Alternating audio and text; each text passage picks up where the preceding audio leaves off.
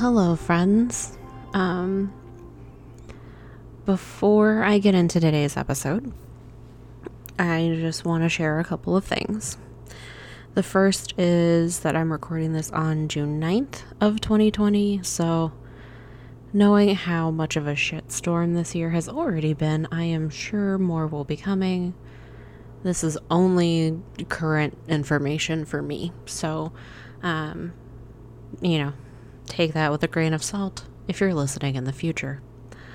Um, the second thing that I want to note is that um, this episode discusses uh, police violence towards black and brown folks. If you're not ready to listen to that content, um, it's totally okay to opt out of listening to this for now. Um, if you are white, though, I'm going to say that once you've done some work, please come back and listen to this episode because it's very important for those of us who are white to put in the work to understand racism and understand why cop on black and brown brutality is such a prevalent issue and also something we need to stop.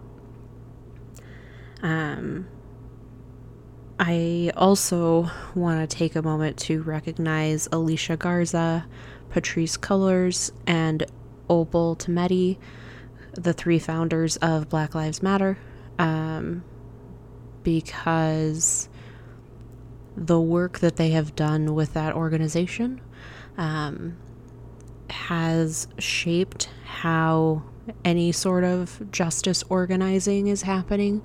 And um, it's just really great to see three black women leading an organization that is having this much impact um, and being talked about all the time. Not always in the best light because racists, but um, you know, the fact that they are doing something incredibly important and constantly on the lips of leaders is really impressive um, especially given the subject matter. So I'm very grateful to the work that they have done, the work that they people involved with Black Lives Matter has done as an organization to um, pull people in and help educate folks who might not be as educated about this topic. Um, the final note, just before I jump into this episode, um, again, given the subject matter and given the time that we're in right now, um, I want to make sure that people are aware of the various resources that you can go to and learn about racism and learn about white privilege and all of those things. So, in with the um, articles that I've used as sources for today's episode, I am also including including a bunch of resources on racism, what defunding the police or abolitionism um, looks like, and those things, so that if any of us are going to speak about them, we speak about them from a place of at least knowing something about them instead of a place of ignorance, because that's not going to do anybody any good and it's just going to make us look like assholes. So, with that said, today's episode is going to discuss um, one of the most upsetting cases of cops murdering a young black man here in Wisconsin, specifically here in Madison. Willie Street, which is on the east side of Madison, is you know, otherwise known as Williamson Street, but nobody here calls it that. Um, it is close to campus, close to downtown. There are various cool shops and restaurants in the area, vegan cafes, um, the Willie Street Co op. For those of you who have been to Madison, that's where they're their like main location is. Um, There's even a social justice center, right? There's a lot of really important businesses along Willie Street and in the surrounding area because it is such a cornerstone of the Madison community. On March 6th of 2015, an 18 year old named Javier um, called the police. He lived with two other people uh, one roommate who was not at home at the time, and the other roommate, named Tony, was acting erratically. Um, Javier had just left home to go to a basketball game, and Tony was chasing the car down the street. Um, Javier made sure when he called the cops to tell them that Tony was not armed, he wasn't violent, he didn't have a history of violence, he just needed assistance. There was something going on, and he just needed someone there to help him. Earlier in that day, Tony Robinson had been out with a small group and had taken some magic mushrooms, according to a friend who was present at the time. Um, this friend, who the Guardian did not name, which is good, we want to keep people safe, um, had known Robinson for a number of years and said that he had been inexperienced with hallucinogens and had taken a pretty substantial quantity for not having had them before. Um, this person said he had no clue what he was in for. Realistically, he needed someone to sit him down and tell him that everything was okay. Um, he had gone to play on the ice at Governor's Island nearby and returned home around 5 p.m. that day. Following Javier's departure, Tony allegedly went across the street and allegedly punched someone. I couldn't find a lot of detail about that. I don't know. I. That's not the thing I'm focused on here.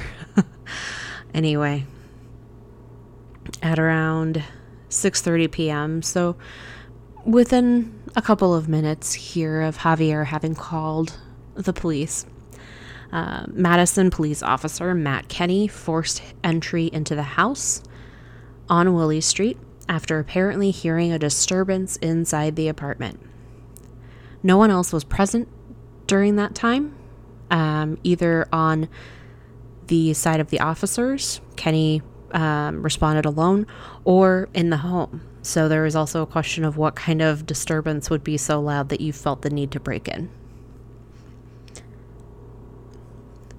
The police said that Tony was acting violently um, and knocked Officer Kenny to the ground.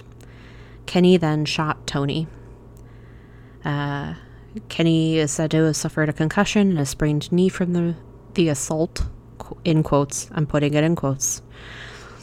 The dispatch audio indicates that just 18 seconds elapsed from the time Matt Kenny pulled up to the home to the time he shot Tony.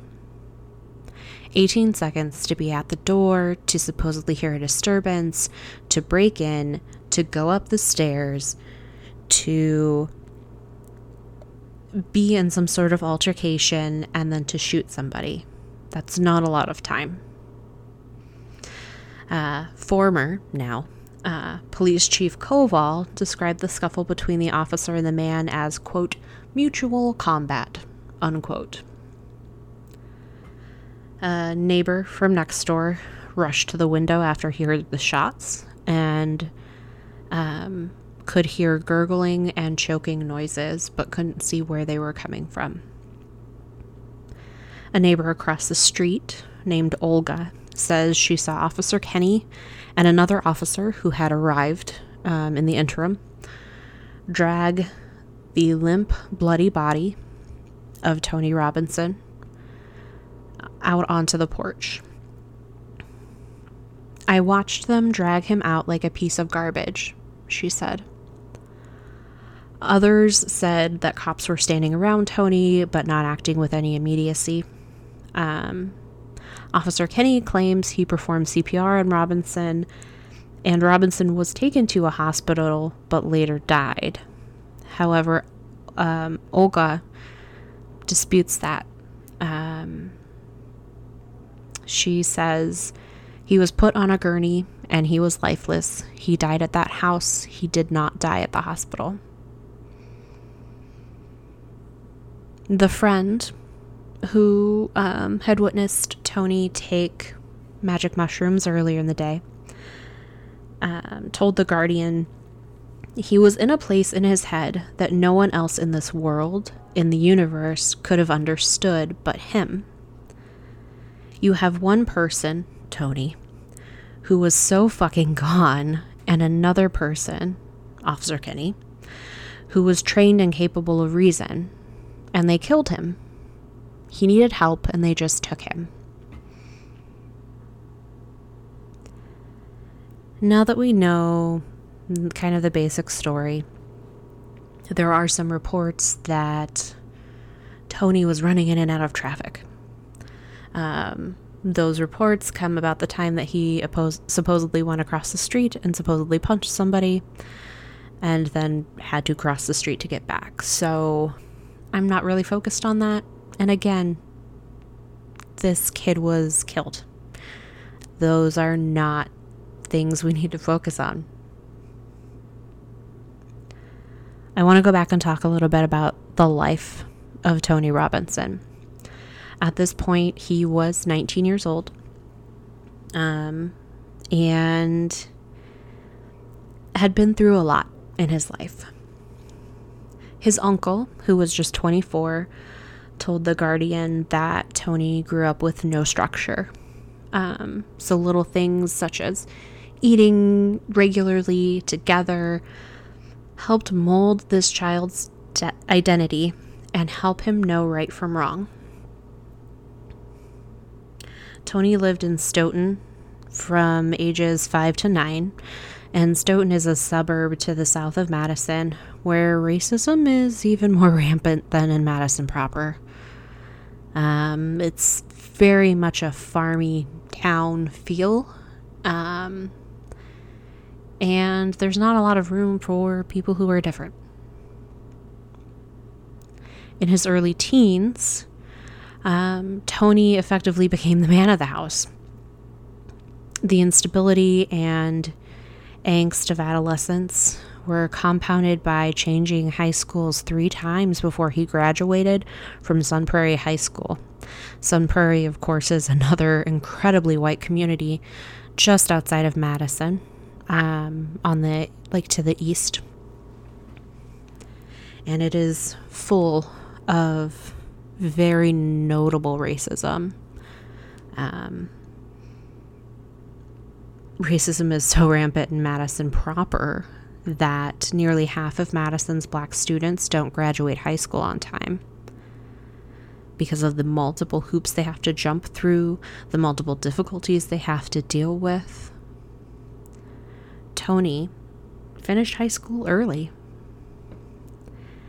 He ran into a legal issue after graduating because he participated in a nonviolent home invasion with four other people. Um, at the time he was murdered, he was on probation, but had also dedicated to turning things around. He had plans of attending a community college. He talked about moving to New York. He had messed up and used that time to find his purpose in life and was ready to get on that road. His uncle um, shared I could not imagine somebody's death impacting my life more profoundly. There is something so beautiful about a black kid, especially in America, trying to make it against all odds and fucking up so bad but then actively trying to better his situation and become a better person. He was so close. Tony's mother, Andrea, said, My son has never been a violent person, and to die in such a violent, violent way, it baffles me. Whatever you believe about my son, he was a human being, and he was my son, and he was a brother and a nephew and a grandson. I want us to sit with that for a moment.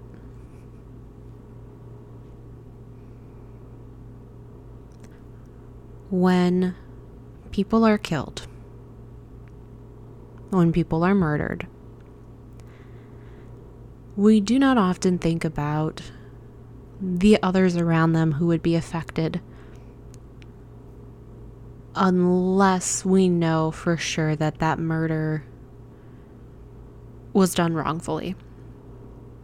Frankly, I would say all murder is wrongful unless you're in self defense. Um, but there are some cases where I can see it being justifiable as well. Right? Being a survivor of abuse. Obviously, there are points where you get that you can't handle anymore and things happen. As a survivor of abuse, I get that. When people are killed by police, it is not often the first thing that, let's face it, white folks think of, particularly when the individuals killed are black or brown or another person of color. We do not think about the value of that life. Um, I think many people's reactions are, oh, well, clearly that person did something wrong then we turn around, we victim blame in a way that, say, if if Tony had instead been sexually assaulted, we would never do. Or at least we would say we would never do. And yet, many of the same people who advocate for sexual assault victims do not step forward and say the same in cases like this where there are multiple questions and multiple issues with statements, with his timing, with possible cover ups.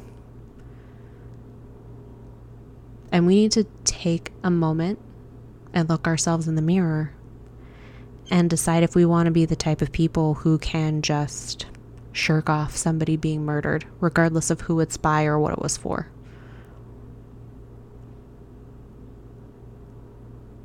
I can't. And I don't think if you're listening to this, you can either.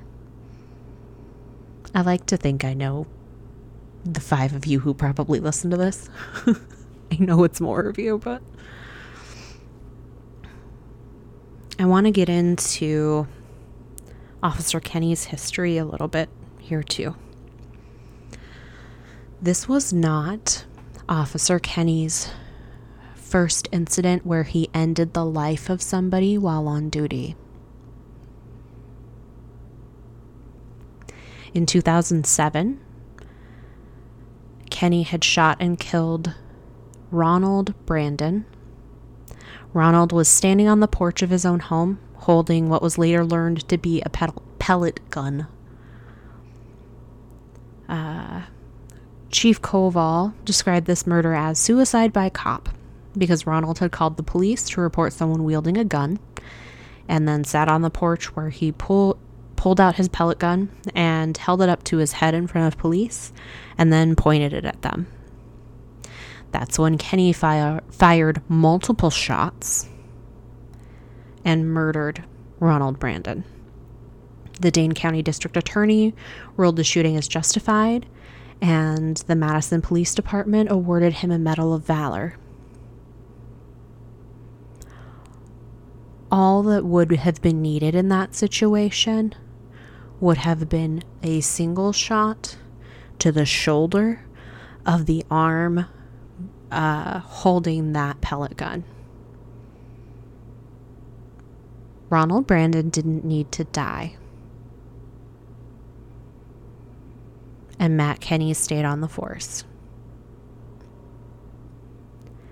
In 2015, after murdering Tony Robinson, who also didn't need to die, Matt Kenny stayed on the force. As I speak right now, Matt Kenny is still a part of the Madison Police Department.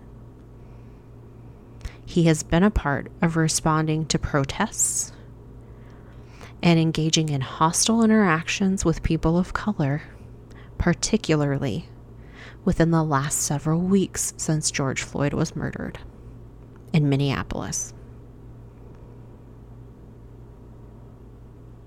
This is not okay.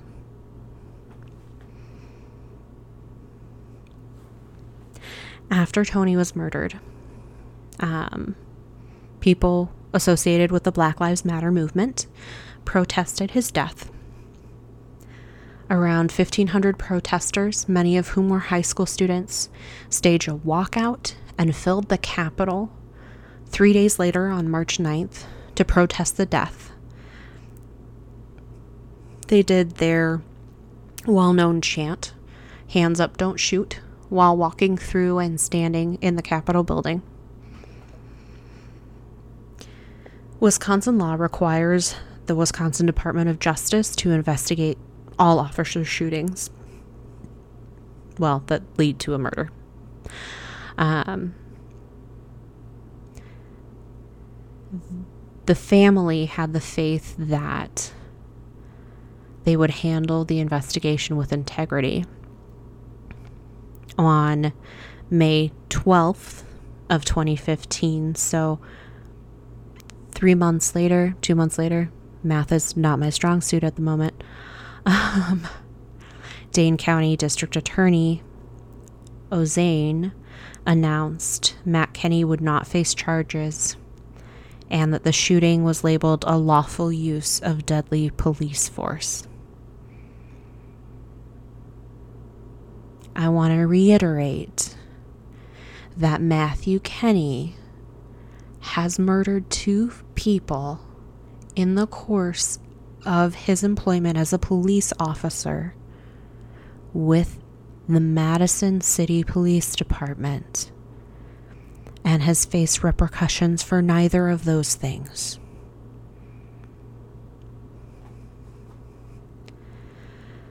Police Chief Koval said it was absolutely appropriate for protesters to express their feelings, but also called for restraint.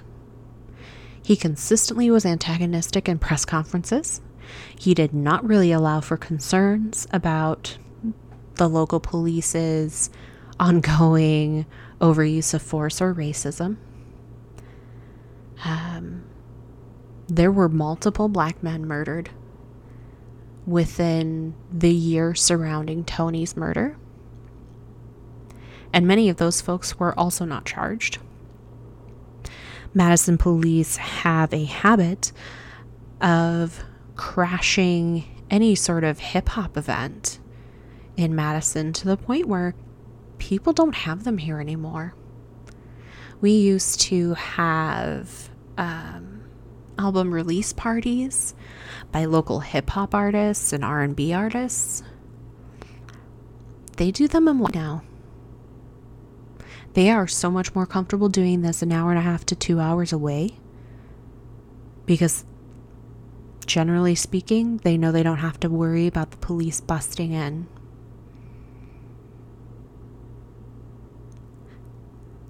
The police in Madison consistently harm black and brown kids and black and brown adults.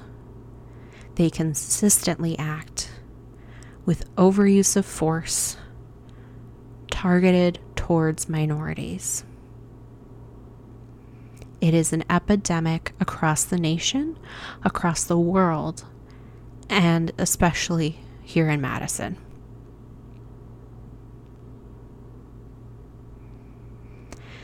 Chief Koval seemed more worried about how the shooting would reflect on not just the officers employed in the police department at the time, but on recruiting.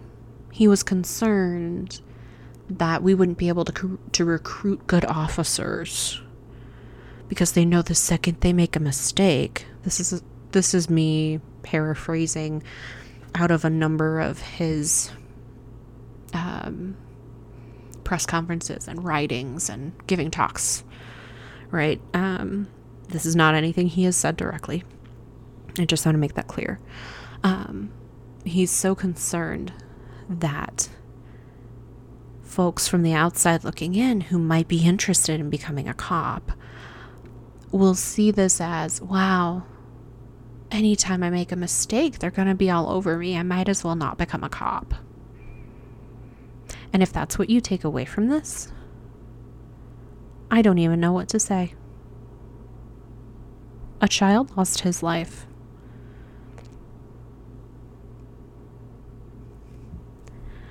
Um, the good news hmm, is that Chief Koval kind of retired suddenly. He announced his retirement at the end of September of 2019 and like within a few days was gone like by October. And this was after pressure from the newer mayor, Satya Rhodes Conway. Um, Satya has been an interesting person to figure out. In the past, she has been a staunch advocate for speaking out against police brutality. Um, but her actions in the last couple of weeks don't point to that as being a primary facet of her platform as a mayor. And one of the things I'm concerned about is her former job was helping to train other mayors on how to respond to issues. If she's not responding well, and she essentially trained folks in her position, that's concerning. Quite frankly, and I'll, I'll get back to Satya later. Um, I think that the words from Chief Koval often combative and dismissive, speak for themselves. Here is a really great quote. You're going to love it so much. Um, when he retired, the, the police chief in Madison keeps a blog of sorts. Um, and this was his last little hoorah. To the haters, thank you as well. For through your unrelenting, unforgiving desire to make the police the brunt of all of your scorn, I drew strength from your pervasive and persistent bullying. The police should be there to serve a community.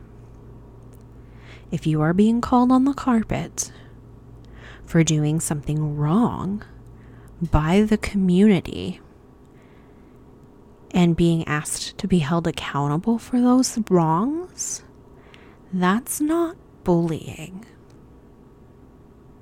Just FYI. I really hated him so much for so many reasons.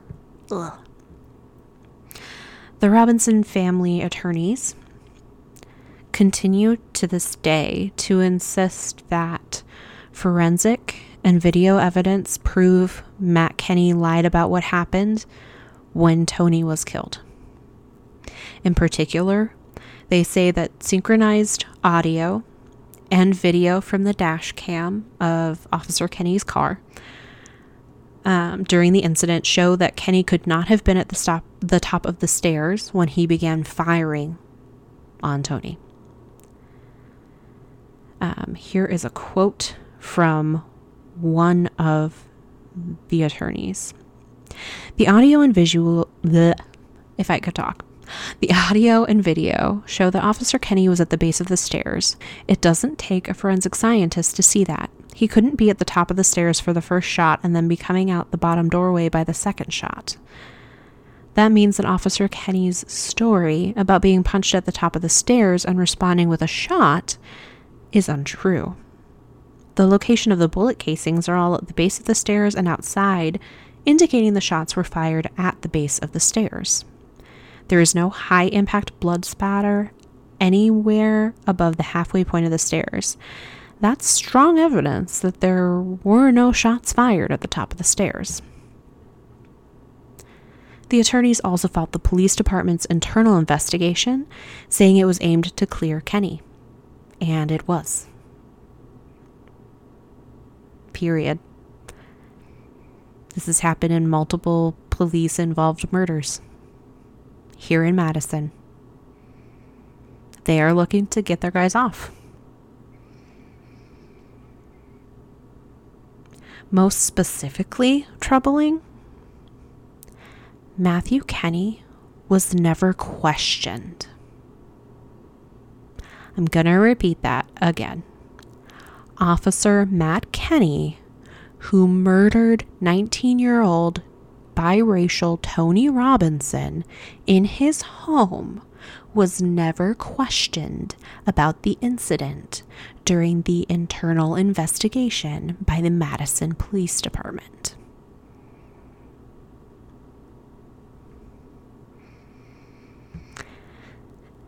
This is again another quote from one of the family attorneys. This is the main problem with the internal investigation. They asked zero questions. This isn't a case where they asked some questions but didn't ask other questions. They asked zero questions of an officer whose story at even first glance was problematic. That's a broken internal investigation process. And he's right. In February of 2017, Andrea Irwin, uh, now Johnson, congratulations on getting married, um, accepted a settlement from the city. Um, the first office, blah, blah, blah, excuse me, the first offer from the city was around uh, I think it was 1.5 million dollars in a in the wrongful death suit against the city. Um, Andrea turned that down and said, "No, you know, we need to go to trial with this." Um,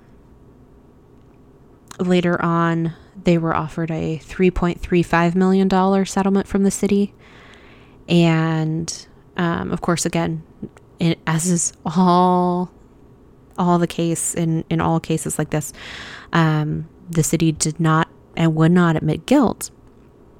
Um, Andrea and the lawyers knew that it would be best for her to take this because um, even if she were to win, and there's a very strong chance with the evidence that she were would have, um, the police department could fight her forever for it by running it through the appeals process.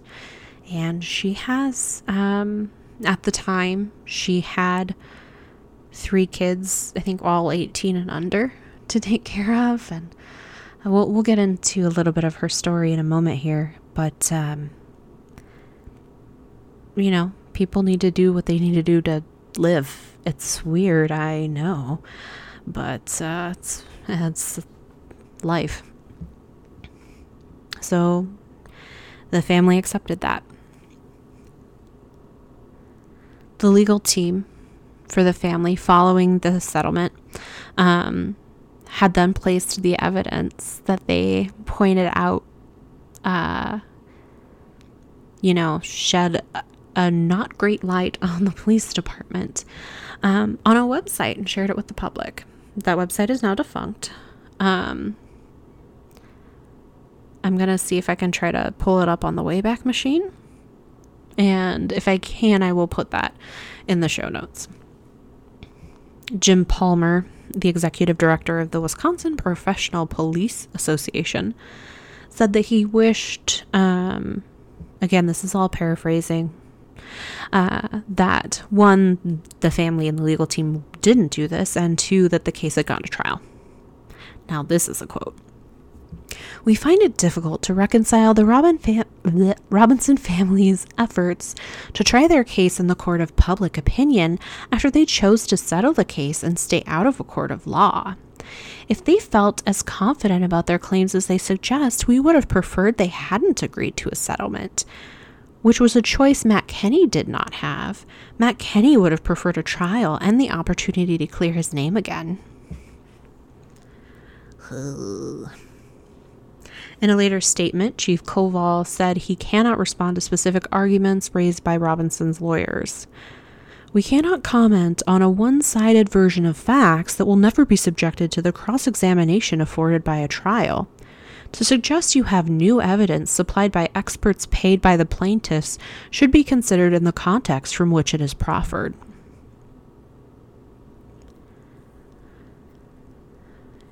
The legal team pointed out that they really want a new internal investigation and they want Kenny to be interviewed directly and questioned about the discrepancies between his story and both the forensic and scientific evidence. And yeah,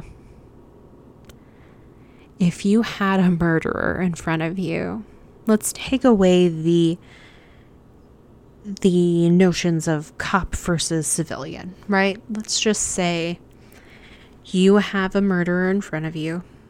Let's say it's a couple. The wife was murdered. You have the husband in front of you. The husband has stated he did it, admitted fully. Would you refrain from interviewing him ever? Would you only go off of what he wrote in his incident report immediately following and not request a new report, converse with this person? It seems real off, doesn't it?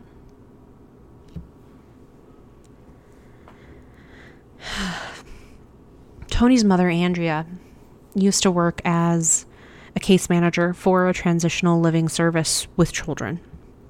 She lost her job due to the time that she had to take off after Tony was killed and was forced to move um, because a local TV, TV station posted audio from a 911 call that she had made before Tony died several months before because Tony was suicidal and she was concerned for him.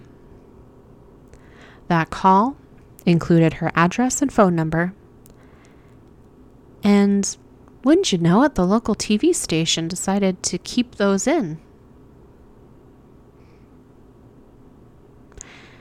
Andrea said, People would bang on my patio door at night and throw all kinds of stuff at my house.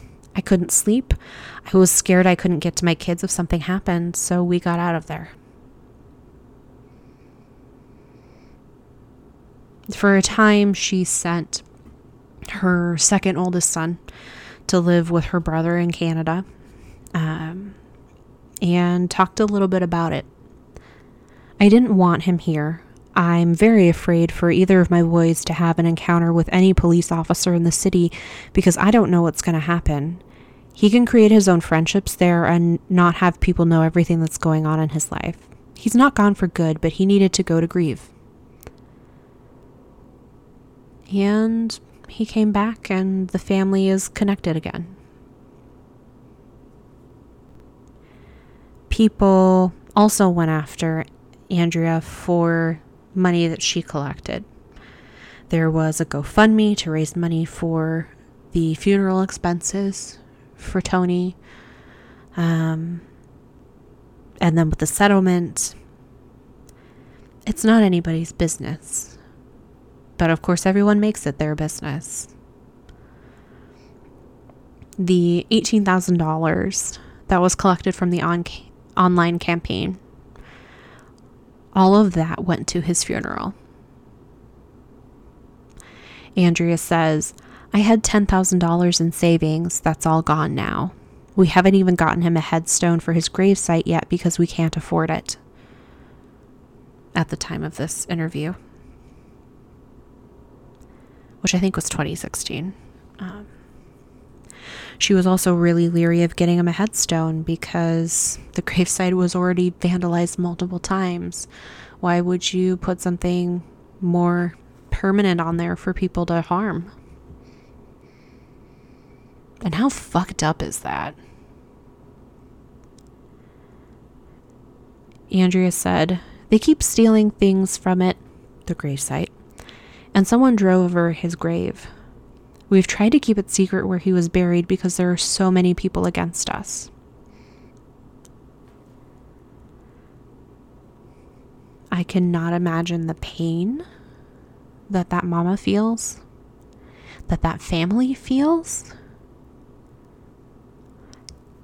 and how much it gets brought back every single time somebody desecrates her little boy's gravesite. Her little boy who was murdered by a cop.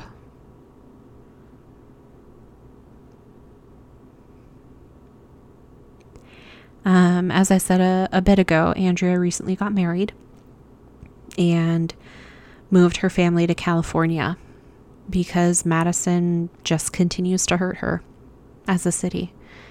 And frankly, with what's happened the last few weeks, I'm glad she's not here. I know that she would want to be a part of it, she would want to help push for good, but she's done her stuff and she gets to rest. That's how this should be, right?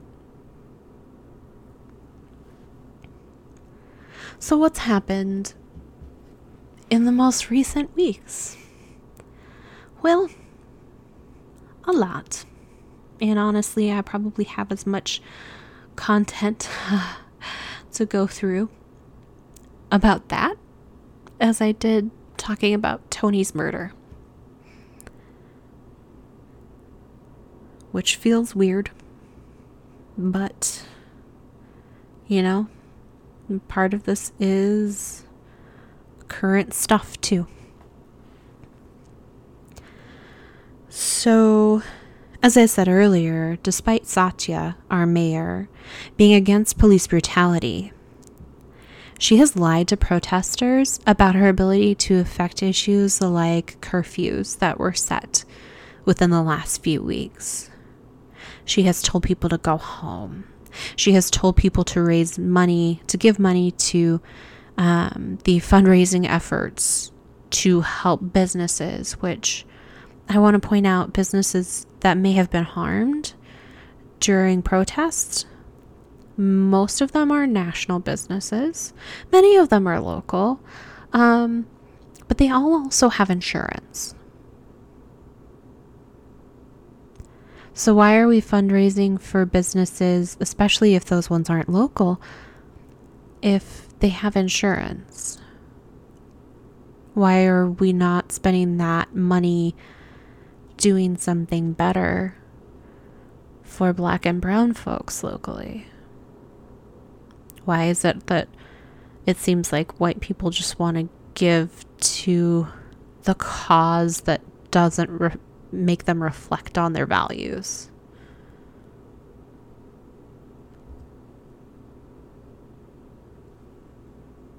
Um, there is an eight can't wait campaign going on.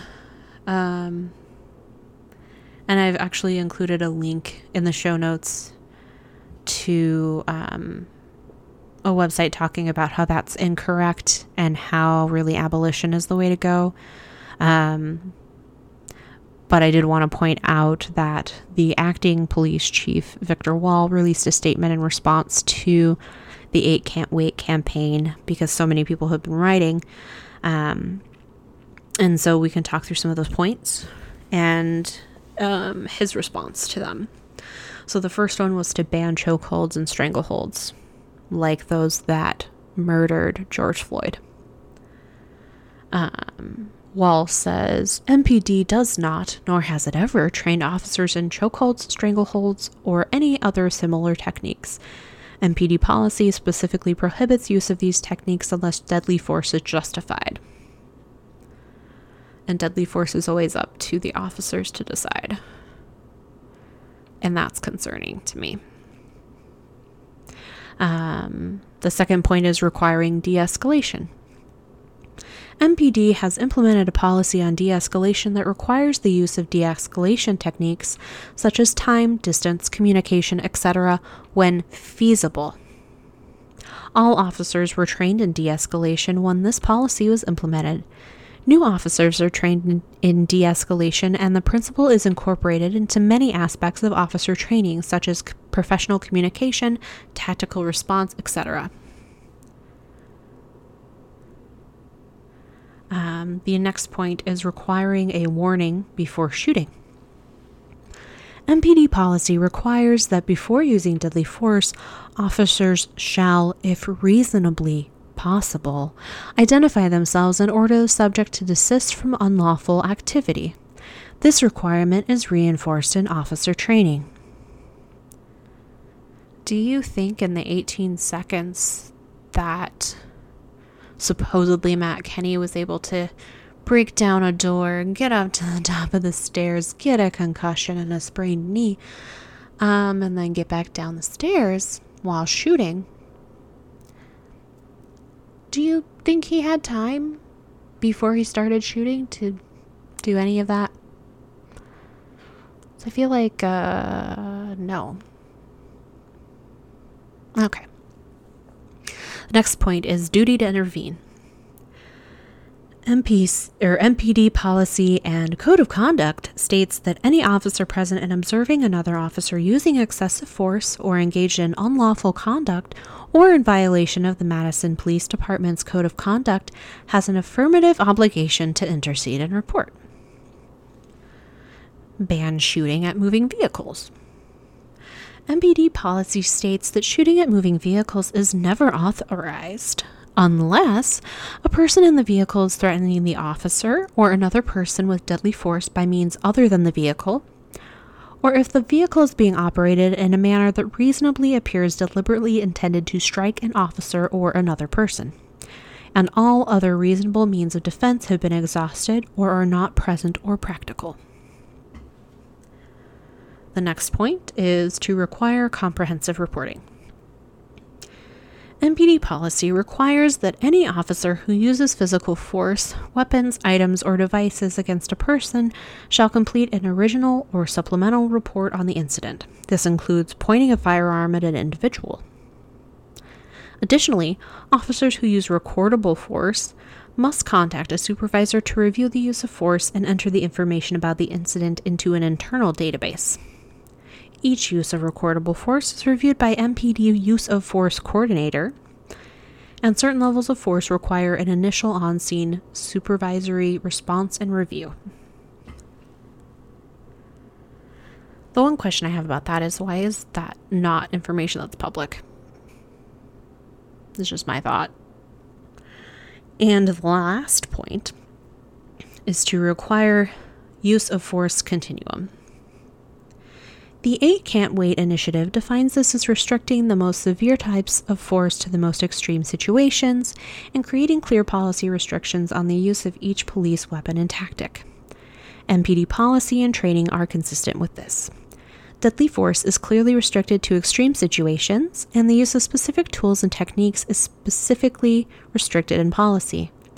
MPD officers are trained in a manner consistent with the state of Wisconsin's Defensive and Arrest Tactics, or DAAT, curriculum as required by the state. The DAAT system incorporates an intervention options matrix with restrictions on specific techniques. And again, um, that Eight Can't Wait campaign is really not endorsed by a lot of black folks, a lot of people of color. Um, and the following that I'm reading here is an update from the website that I'm going to put in the links um, in the show notes about that 8 can't wait is not exactly correct and that there are better ways to handle this. While communities across the country mourn the loss of George Floyd, Breonna Taylor, Tony McDade, Jamel Floyd, and so many more black victims of police murder, Campaign Zero released its Eight Can't Wait campaign, offering a set of eight reforms they claim would, re- would reduce police killings by 72%. As police and prison abolitionists, we believe that this campaign is dangerous and irresponsible, offering a slate of reforms that have already been tried and failed, that mislead the a public newly invigorated to the possibilities of police and prison abolition, and that do not reflect the needs of criminalized communities. We honor the work of abolitionists who have come before us and those who organize now. A better world is possible. We refuse to allow the blatant co optation of decades of abolitionist organizing towards reformist ends that erase the work of black feminist theories. As the abolitionist organization Critical Resistance recently noted, Eight Can't Wait will merely improve policing's war on us. Additionally, many abolitionists have already debunked the Eight Can't Wait campaign's claims, assumptions, and faulty science. Abolition can't wait. And I've put links in the show notes about abolition, about what it looks like to defund the police. I am not an expert on those topics. There are plenty of people out there who are. Listen to them, follow their lead, learn from them. Okay? Don't ask me questions about that. I'm not a person that can answer them right now.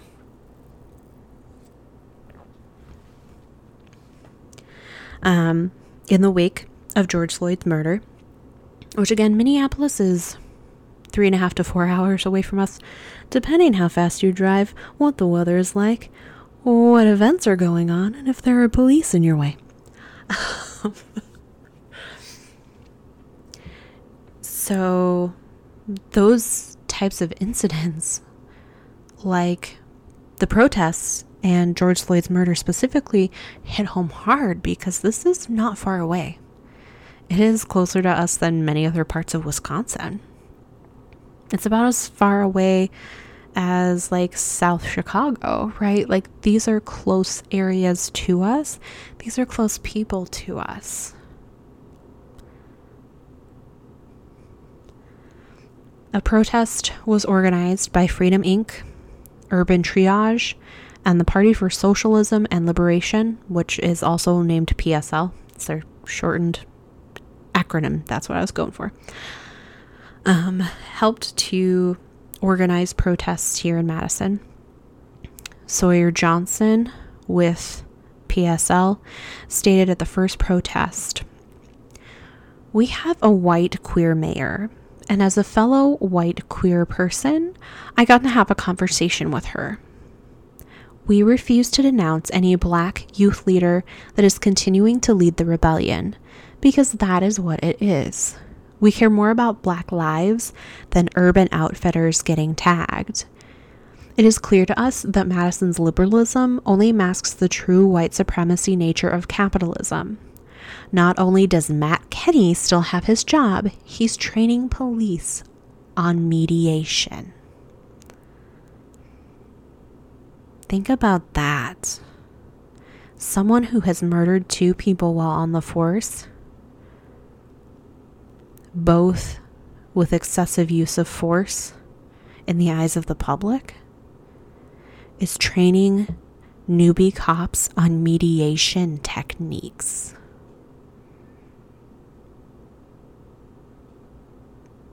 It's bullshit. The founder of Urban Triage, Brandi Grayson, um, recently said, Some of us are upset at the looting. I get it. Some of us are upset about the property. I get it. But nobody is offering solutions or policy change. What was offered? Tear gas? More people showed up and donated to businesses who have insurance than donated to the cause. If you are really about black liberation, we need you to put your money where your mouth is. And you know what? She's right. She's absolutely right. She also said that several years of leading peaceful protests over Tony's murder, along with efforts to stop construction of a new Dane County jail and remove police from schools, have given black youth the tools to create something new. These protests really were spontaneous and led by the youth, she says. They have been paying attention to the organized protests that happened during the day after Floyd's death, and you can see them using the same tools and strategies we use to direct the crowd and refocus the crowd. It's powerful as hell. It's like the youth is just waiting to be led.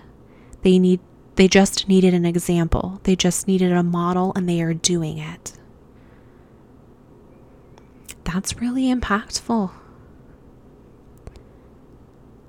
And there, there are concerns that part of the looting that has happened here in Madison is related to white folks joining in and using it for their own, using the protests for their own means.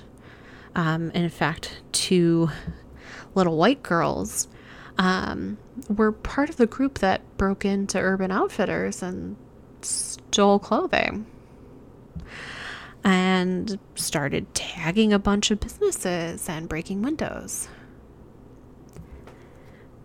So I want to make sure that we talk about that too. On the one hand, yes, there are especially cases of white kids and adults using this moment as a way to cause destruction. That is something that is happening, and we must face that and figure out what we need to do to combat that. Because if you're white and you're at these protests, your job is not to incite shit. Your job is to shut up unless you're chanting something that people have started chanting, or unless you're speaking to the police trying to protect the people of color around you. Your job is to act as a human shield. Your job is to use your white privilege for good, for protection. Your job is not to fuck shit up. That is only going to reflect poorly on the people of color who need reforms and it's only going to incite violence against them and get people to not believe in their cause. So, if your goal in doing that is to make the world worse, just join the police department, please. You'll have many more tools at your disposal, I promise. Secondly, we need to address the issue of outside agitators or instigators coming into the protests. While, yes, it is true, there are some white people who are using these protests, as previously mentioned, to fuck shit up. And yes, it is true that these people may be driving from other places. It is also true that historically, during every riot based on police murdering a black individual, which, by the way, seems to happen every few years. There were multiple ones in Harlem in the late uh, 19 teens, in I think 1935. There have been multiple ones throughout the years. And every time this happens, people bring up, oh, well, we shouldn't really pay attention to these that much because there's just a lot of outside instigators and agitators coming in. They're busing people in from, I don't know, Harlem or Birmingham or some other city. Or George Soros is paying people to be there. Using those examples is racism. It is specifically saying, oh, well, these marches, this worldwide phenomenon that over 18 countries now have also participated in, and that all 50 states in the United States have participated in, eh, it's just, you know, there are just people that are getting paid to do this. Or there's just people who don't have anything better to do. That means you're not listening. You might be listening to respond, but you're not listening to understand. And that's not really listening then. You're just waiting out your turn to speak again. We cannot use these age old bullshit excuses to deny what is happening in front of our faces. We shouldn't have used them then, and we fuck as sure shouldn't be using them now. And you know what? I'm super white. I'm super white that it's hard on mornings like this morning when I woke up and was even whiter than normal because I didn't feel good. I was like, Jesus, when am I going to just turn into like pale enough you can see through me, right? I am painfully white and I have experienced so much privilege because of that. If I were black, if I were black and I had seen the throng and strings of murders being done by police, being done by white nationalists, being done by the KKK, who never get prosecuted, who never get really investigated, who always like avoid charges, and even if they do get charged, they always get off. If I saw that, on a day to day basis and I saw how little people cared about my life, fucking like beating up and tagging an urban outfitters would be the least of my worries. Also, as an aside, Urban Outfitters um, engages in cultural appropriation they make stuff using child slave labor and they steal stuff from artists without ever, um, you know, asking, hey, can we put this on a bag and sell it for $85? And also then fight the artists when they share that, no, that, like, I clearly made that. Um, so, like, Excuse me if I don't give a fuck about Urban Outfitters.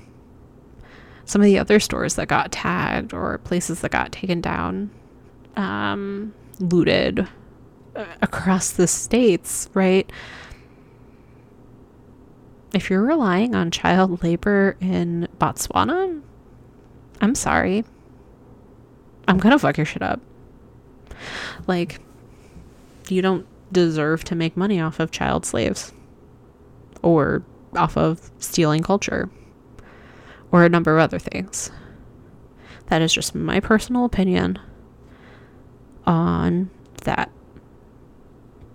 It is not to say I'm gonna go fuck shit up, but if I was in the area and shit was already being fucked with, would I fuck it up more? Yes, I probably would.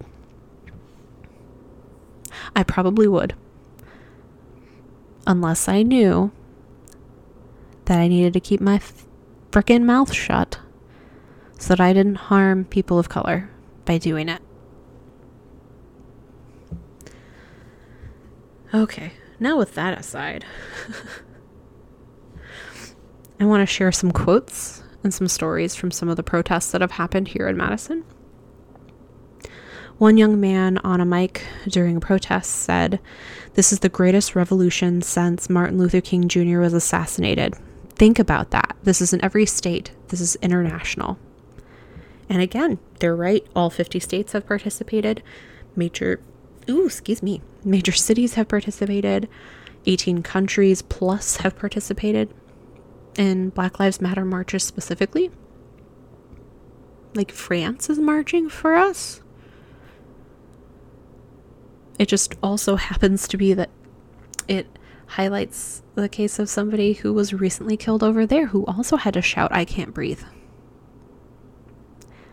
And Mexico City is doing the same thing because hmm, the other day uh, a person was killed there by police for not wearing a mask in a restaurant. Like he was literally about to eat, and so he didn't have a mask on. And they beat him to death. The Mexico City police did that.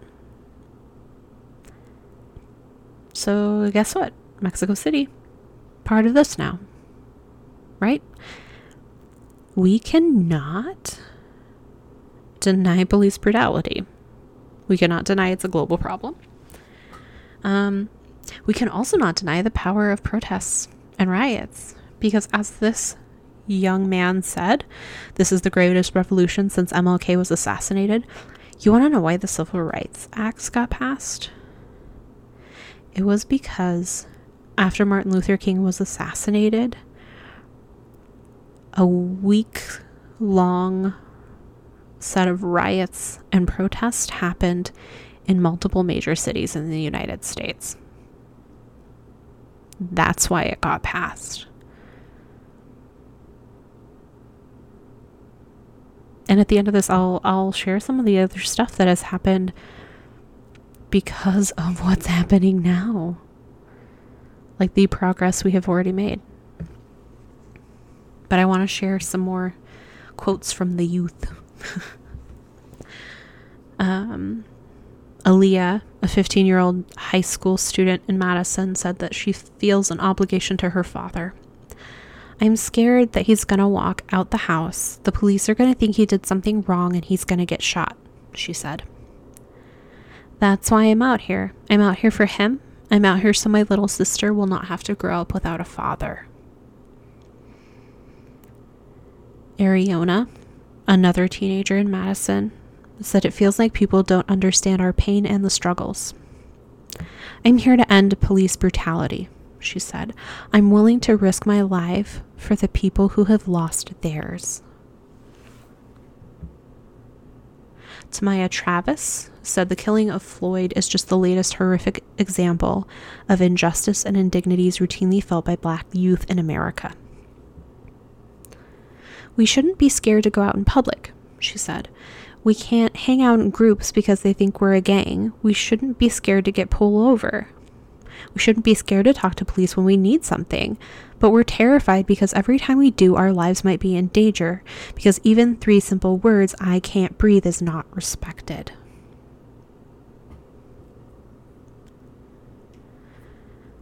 Jay, um, a recent graduate of one of the Madison high schools, said that he started coming out to protest at night because he could, quote, finally see something positive happen.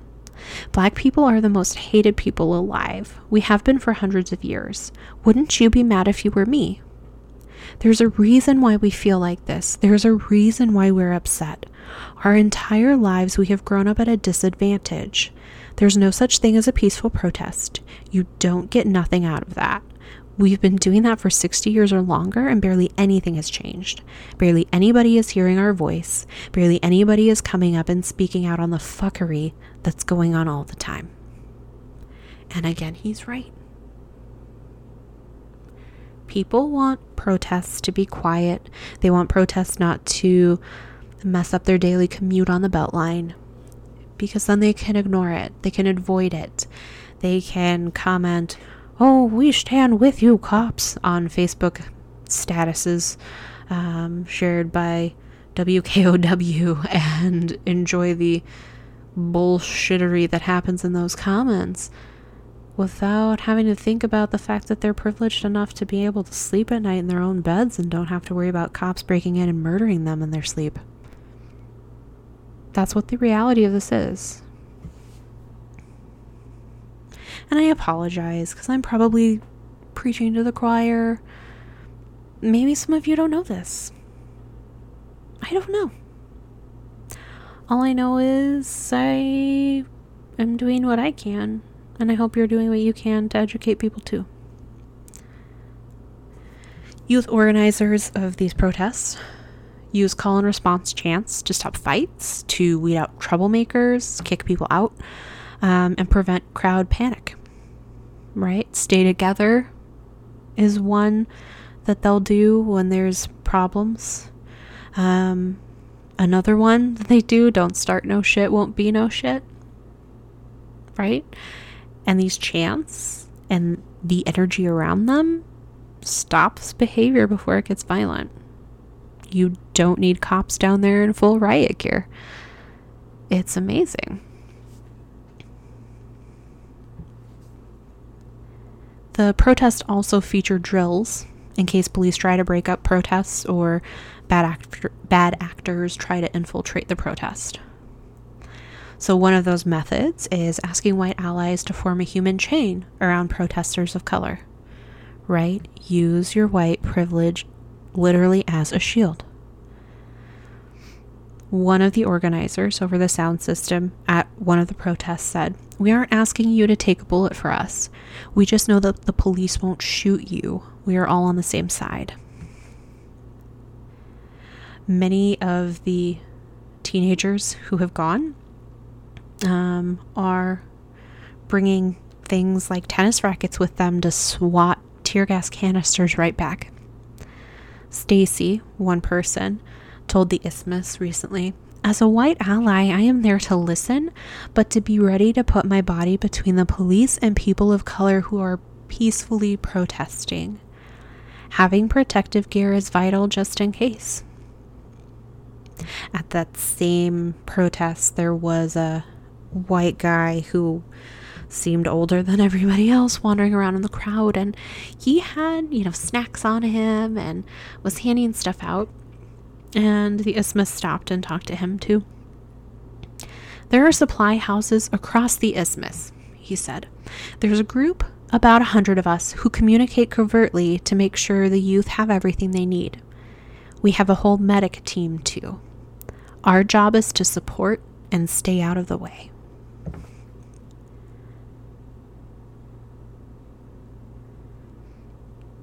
This is after a number of days where police spent time launching tear gas and flash grenades and other projectiles at protesters. Tear gas, by the way, if we were to use it in war, it violates the Geneva Convention. But we use it against our own people all of the time when they are almost always peacefully protesting.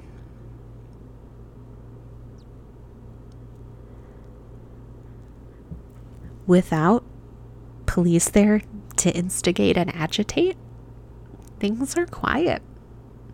The protests go smoothly. You cannot expect any rational person to behave normally when they see a wall of police in front of them in riot gear holding tear gas canisters. I don't know about you, but watching the violence the police have perpetrated, often it being recorded and not anywhere near justifiable, that makes me angry seeing it in person would make me incredibly furious. I'm gonna put a link in the show notes. There is a um, lawyer who is actually conservative, um, but my partner follows his podcast, and I believe his name is Greg Doucette. Um, but I will put in the comments, he has been collecting video of um, various forms of police brutality. Yes, Greg Greg Busette. Doucette. Oh, close. Um, he's been collecting videos of various police brutality um, since the protest began, and we are well over 400 um, here most of it is on video, some of it is pictures, but um, if you if you one don't believe police are violent towards protesters with no cause and two also still believe that after having watched police in Philly crack the skull open of a 75 year old man and then deny officers around them the opportunity to help this person while his head is bleeding on the cement. If you still believe the police brutality unprovoked is not a thing, you need to go read that thread on Twitter.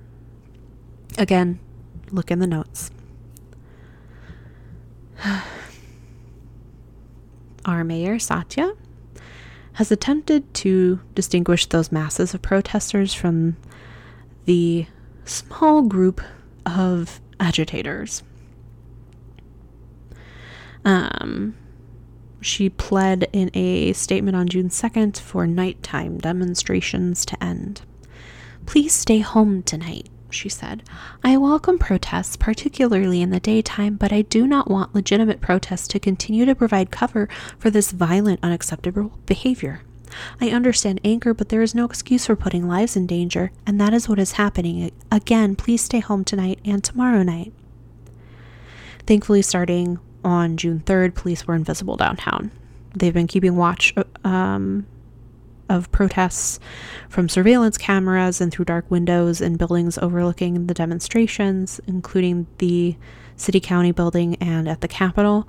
Um, police strike teams continue to stand ready in tactical gear in both of those buildings um, in case a protest gets too raunchy for them.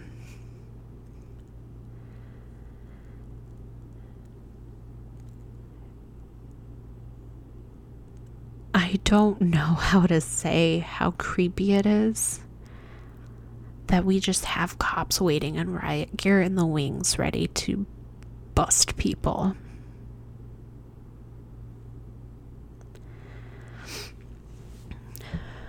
We. Part of why these protests have been so impactful here in Madison is because of Tony's murder. In fact, some of the organizers of these protests have talked about they don't put an end date on justice. They are still fighting for justice for Tony, and that demonstrations will continue until demands are met. Uh, one such person shared, We demand that Matt Kenny be fired and that the community has control over the police. The community should be in charge of investigating police violence, not other cops. We have no plans of stopping until then. And this person is right.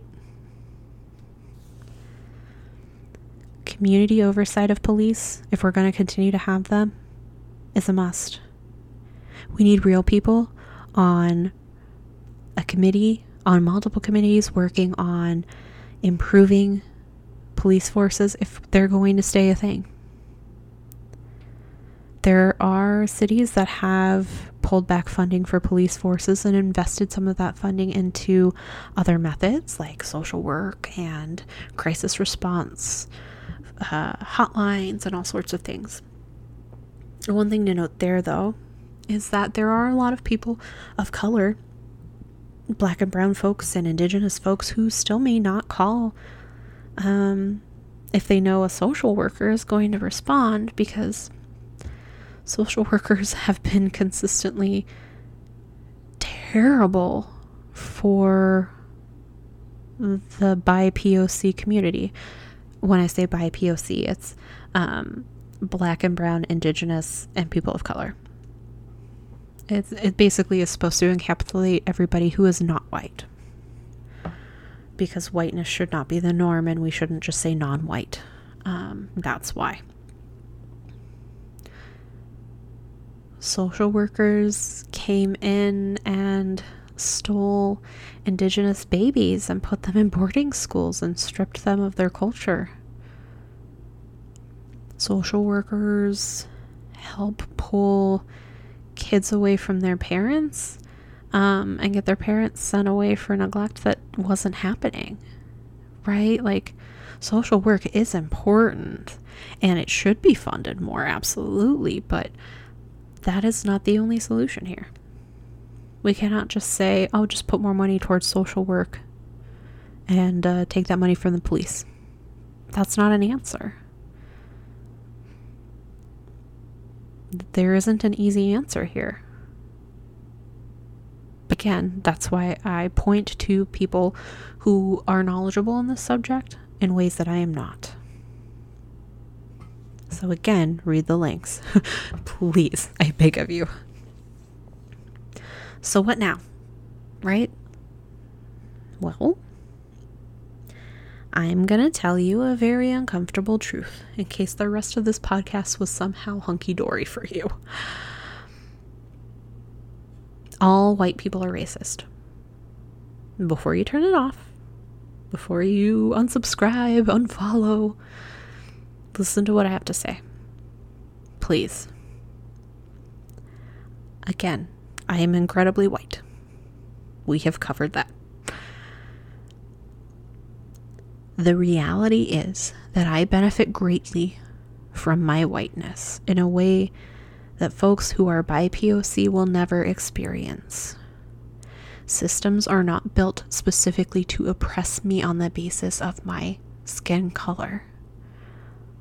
That doesn't mean my life isn't hard by all means. It isn't easy. But my skin color is not the thing making it hard. And that's white privilege. In a very, very small nutshell, that's white privilege. The same can be said for people who are cisgender versus people who are transgender. As a trans person, I don't experience a lot of the um, benefits and privileges of cis society. So if you identify with the gender you were assigned at birth, cool. But also recognize that means you've got privilege, right? Or people who were who have a disability don't have privilege that people who don't have disabilities have. The, these are some of the cornerstones of intersecting levels of oppression and intersectionality by Kimberlé Crenshaw. And I really hope that you take time to look up what that means. It's not just a buzzword. It's not just something to put on your Twitter profile. Ooh, ooh, ooh I'm an intersectional liberal, liberal feminist. Like, that is not how you be intersectional. That is not how you understand intersectioning or intersecting levels of oppression, right? And my voice is dying, so I'm sorry. Um, I've apparently talked a lot today in my lower voice. Um, those of us who are not white must see that recognizing white privilege doesn't mean we're awful people, right?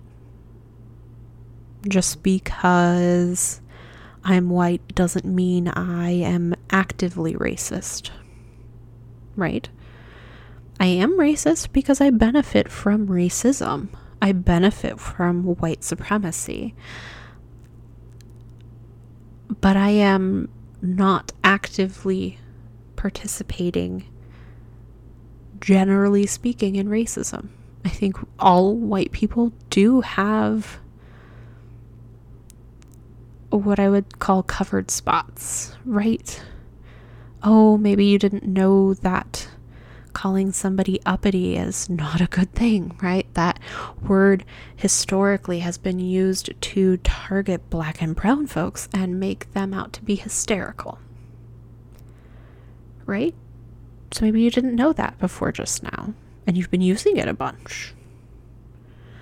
That's something that just because it was a covered spot for you doesn't mean it's not racist for you to have been using that word. There's a lot. There's a lot we don't know because we're not taught it. And then we often don't seek it out on our own. And that needs to change. James Baldwin was a noted black queer author and poet and beautiful human being. And he has a quote that I always use when I talk to people about things like cultural competency, which is essentially like knowing how to talk to different cultures when you're engaging in work with people, right? And the quote is Not everything that is faced can be changed, but nothing can be changed until it is faced. We can't change the oppressive systems that exist until we see them for what they are. You can't fix a flat tire if you don't know you have a flat tire. If other people are telling you, hey, roll down your window, hey, you have a flat tire, and you choose not to listen to them, you're never going to get your flat tire fixed. Because you're just going to keep going on being ignorant. right now, working to change those oppressive systems means a couple of things.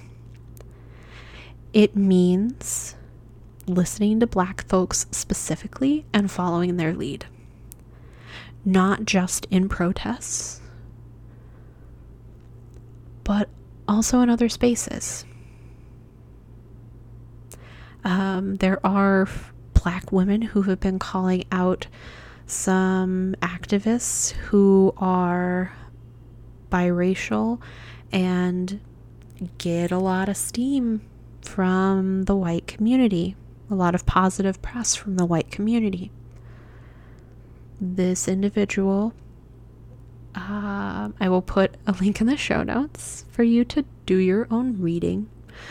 Um, but this individual consistently steals ideas from black women, doesn't share um, transparent records of what happens with money he fundraises. Um, he has actually sicked his Twitter followers, which are in the thousands, the high thousands, on one of my friends who is a black woman who is also disabled and uses a wheelchair because she dared point out that something he said was harmful to the disability community.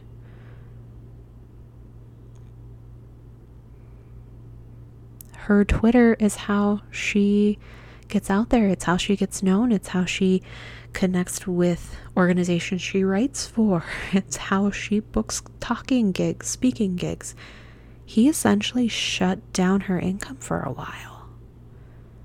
And that was not a uh, coincidence. So, I'm going to put that link in the show notes and you need to go read it. I'm not going to say who the person is. I'm going to say this is the article about that person, right? I don't need to get my shit.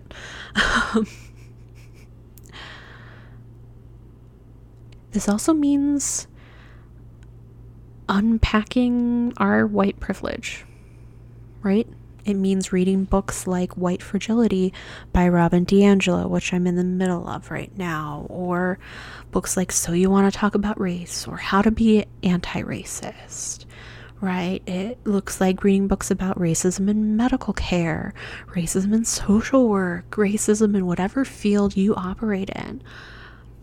It means following people of color in your field that you've never heard of. Like like doing the work to figure out who they are, figuring out what social media handles they have, figuring out how you can support them. Not doing it because like, ooh, I'm such a good white person, I'm supporting you, but doing it because you need to learn. Because you need to listen, because you can use your white privilege to lift up people you can easily amplify the ability of black and brown folks to be heard by sharing one of their posts. If the majority of your friends list is white, and let's face it, if you live in Wisconsin, uh-huh, um, like Wisconsin is not a very diverse area, okay? if you start sharing stuff from black and brown folks, the people around you will start to learn better just by sharing. That doesn't even count what happens when you start putting emotional labor into that and you start pointing out things that people say around you that are racist or not okay.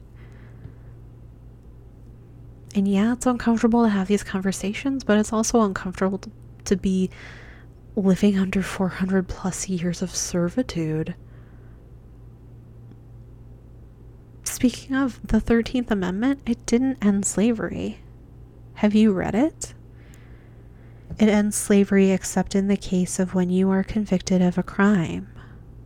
Prison labor is tied to this. Places like Wendy's the last time I had a frosty, it tasted like shame and anger because I had learned they rely on prison labor. They pay people hmm, sometimes $4 a week who are in prison to do these things. to do things that help them process beef or clean up UPCs that are going on products or whatever. Because it saves them money. Because they don't have to pay benefits, they don't have to think about time off, etc. So, part of this movement, part of becoming anti racist, is also seeing who benefits from prison labor and slave labor and opting out. Like, look, I had a Starbucks the other day. It was wonderful. It made me happy. They use slave labor to process their coffee beans. They use children. And they use prison labor. I can't do it anymore.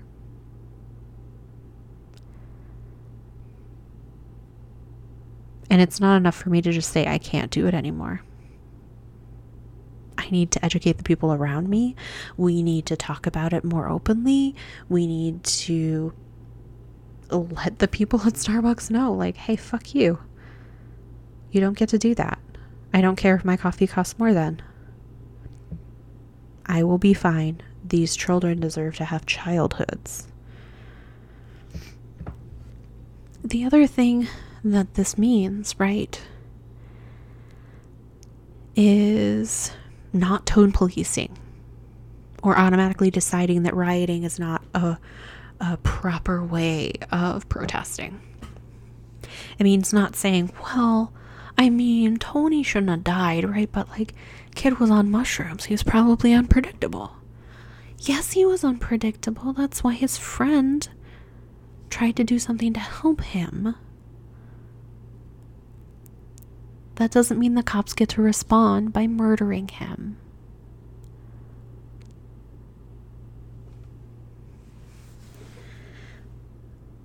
And again, as we talk about this notion of rioting being bad or protesting that gets physical being bad, since when did property become more important than, than, than human life?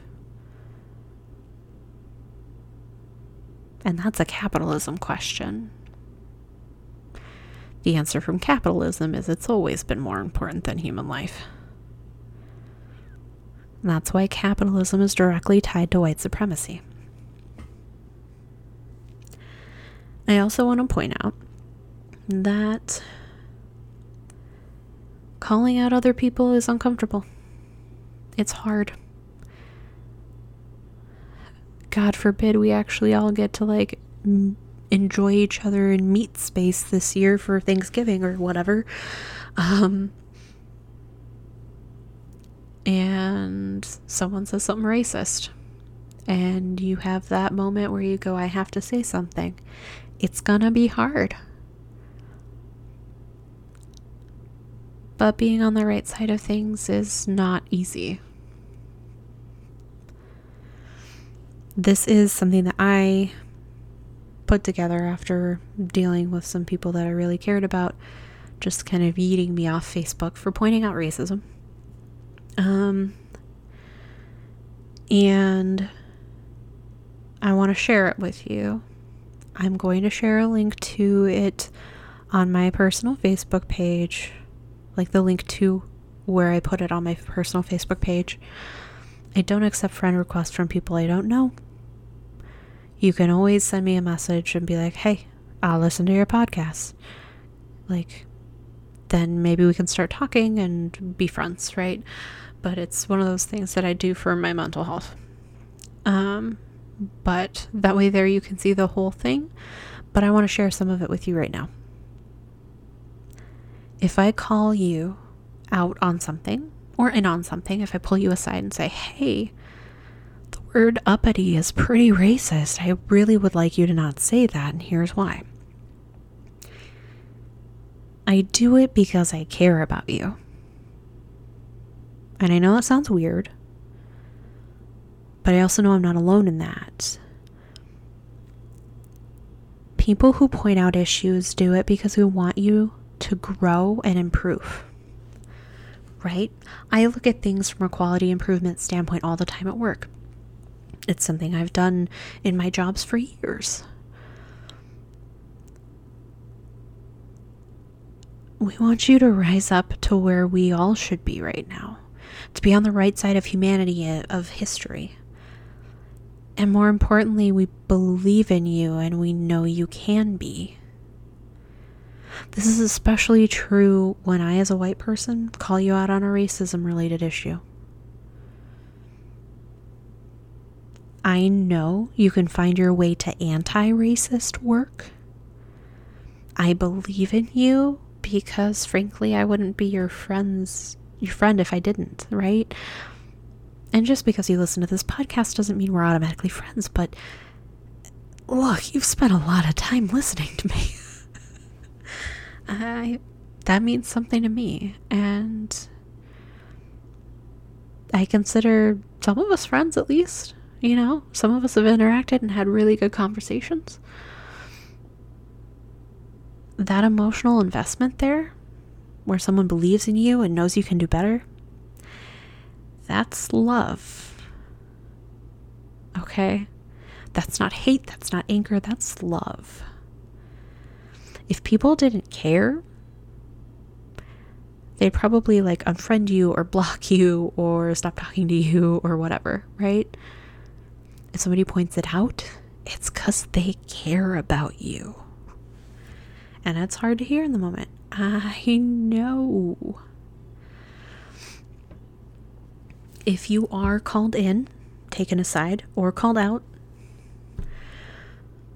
please don't offer false platitudes. I have seen a lot of that in the last couple of weeks, and it makes me want to punch things. I am not a violent person. Being on testosterone is making me want to punch things anyway. Just like it's going to make me want to punch things. Um, false platitudes include things like, well, thank you for your feedback, and then not doing anything with what the person said. Not reading on your own, not investigating anything, not changing. You have to be transparent. You have to share the work you're doing to learn and listen because that's how we create accountability. And creating accountability means creating feedback loops where we can say, hey, we talked about this and you said you were going to read this book and you haven't said whether you're done with it yet or you said that after you were done reading this book you were going to donate money here but you didn't say that you did that yet. I want to check in. Right? It creates the ability for us to hold each other to a standard. And that's baller right? We all have to do better. Everyone has things they're hung up about, right? No person is perfect, and we can't be. But part of doing better is holding each other to be accountable. Growth isn't comfortable. It pushes our limits. It reminds us that we're human and that we fuck up. It points out our flaws. It reminds us we have work to do and that we actively need to follow through with that work. It's hard, but we cannot grow and change and improve in comfort, right? Napping for a weekend doesn't produce any change in your home, right? If I nap all weekend, but the garbage keeps piling up and I say I'm going to take care of that garbage and I don't, like, it's stinky, stinky, right? Like, it doesn't change my living environment at all for the better. Just means I've slept away two days. And sometimes you need to do that. That's a self care thing. You do you, boo. But, like, also, you can't spend every weekend sleeping, right?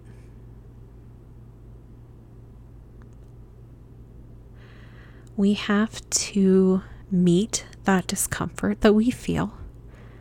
We have to sit with it, we have to process it so that we can move forward and do better.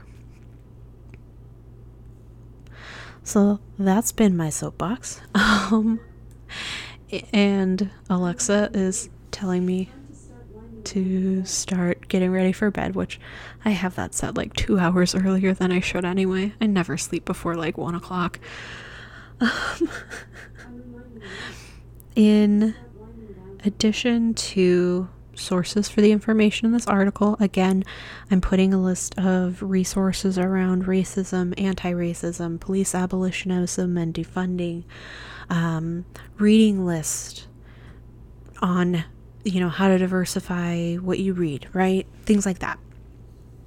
And we can all work on learning and doing better together if it's something where having other people to hold you accountable right is helpful there's a facebook group for the podcast and honestly it's just me and karen in there hi karen She's not a bad Karen. She's a good Karen.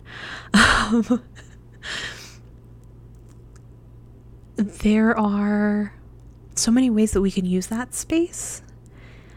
And if that means using it as a way to process what racism is, how to be anti racist, and educate each other on those things, I would love that. Right? to have the opportunity to first like meet people who listen, hi, um, and interact with you guys on a closer level would make my heart soar. But to be able to do it in a way where we can all get better by the end of it, like that is just like that's that's a chef kiss, right? Of podcasting. Like, bring it, please. So I will also put that link in the show notes. Okay, it'll probably be the last link on there because I think it's the least important of everything here to read. But I want you to look at that. You know, look at all the resources. Let's talk about it. Let's work on what we can do to get better, right? Like I said, I'm reading White Fragility right now by Robin DiAngelo. It is a great book. I am in the first couple of chapters here. You know, book clubs don't change the world, but if everybody's reading things together, maybe that'll help. I don't know. Um, if you have ideas on something that would be helpful for you that you think is something I can help facilitate, by all means, let me know. I am happy to talk about that stuff and see what we can do to do better together, right? Um, it's going to take all of us doing the work. It can't just be half of us. it's got to take all of us. And I know that when we all pitch in, we can do something really cool. So, with that said, I am gonna go nurture my voice so that when I hop on work calls tomorrow, I can speak. And, um, you know, work on getting this episode up so that you can listen to it. I know that this year has been real fucked up so far. Um, and it's scary, and we honestly never know what's around the corner now that there have been murder hornets and UFOs. Um, and bees attacking the cops, which, if you didn't see that, it was delightful. It was like 40,000 bees attacking the police who were like trying to do anti protester stuff. I don't know. It was great.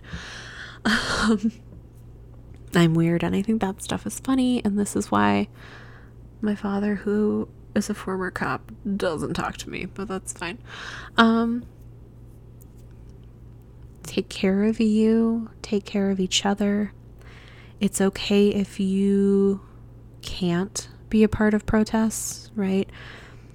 as somebody with asthma and somebody with a lot of physical issues, and with it being so hot right now, it's something that I can't do because I will literally need to go to the hospital and I don't have the time off from work. I don't have a financial buffer, right, to be able to do any of that. And so for me, the way I help is do little things.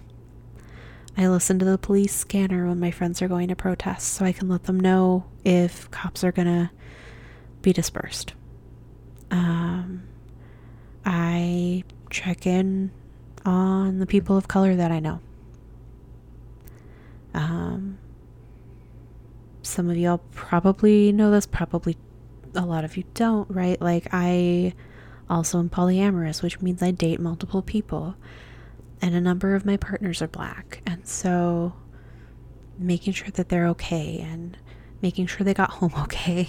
And the other day, when one of them had a cop pull him over for no reason, making sure that they knew they could call me if they needed to, if they needed to have somebody listen. That is the reality of the world we're living in right now.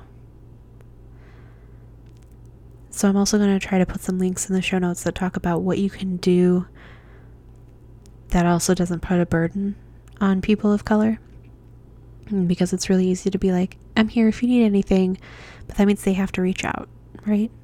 It's a lot easier to be like, hey, where do you want pizza from? Because I'm going to buy you dinner tomorrow, right? Like, do something cool like that.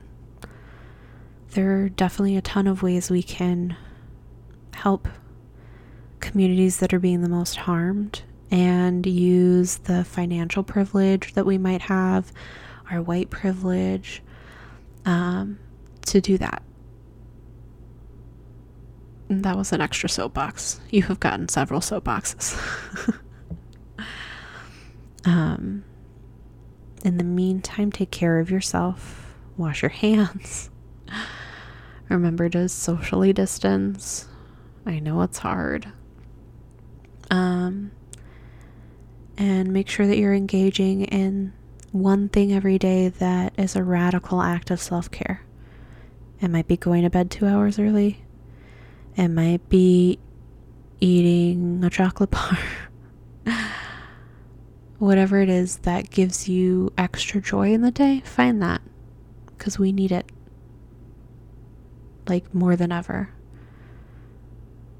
joy should be what keeps us going, right? And it can be. So I hope you find that nugget of joy. I'm going to let you go before you've been listening to me for two hours. I love you. Take care of you. You just listened to the Spooky Scotty podcast. It's produced every two weeks by me, Kirsten Schultz. The intro outro music is from Purple Planet. You can find show notes and more over at spookysconny.podbean.com, including a transcript in case you missed anything. Take a minute and rate and subscribe if you can. You'll help more people see the show by rating, and you won't miss a single episode if you subscribe, and that's pretty dope.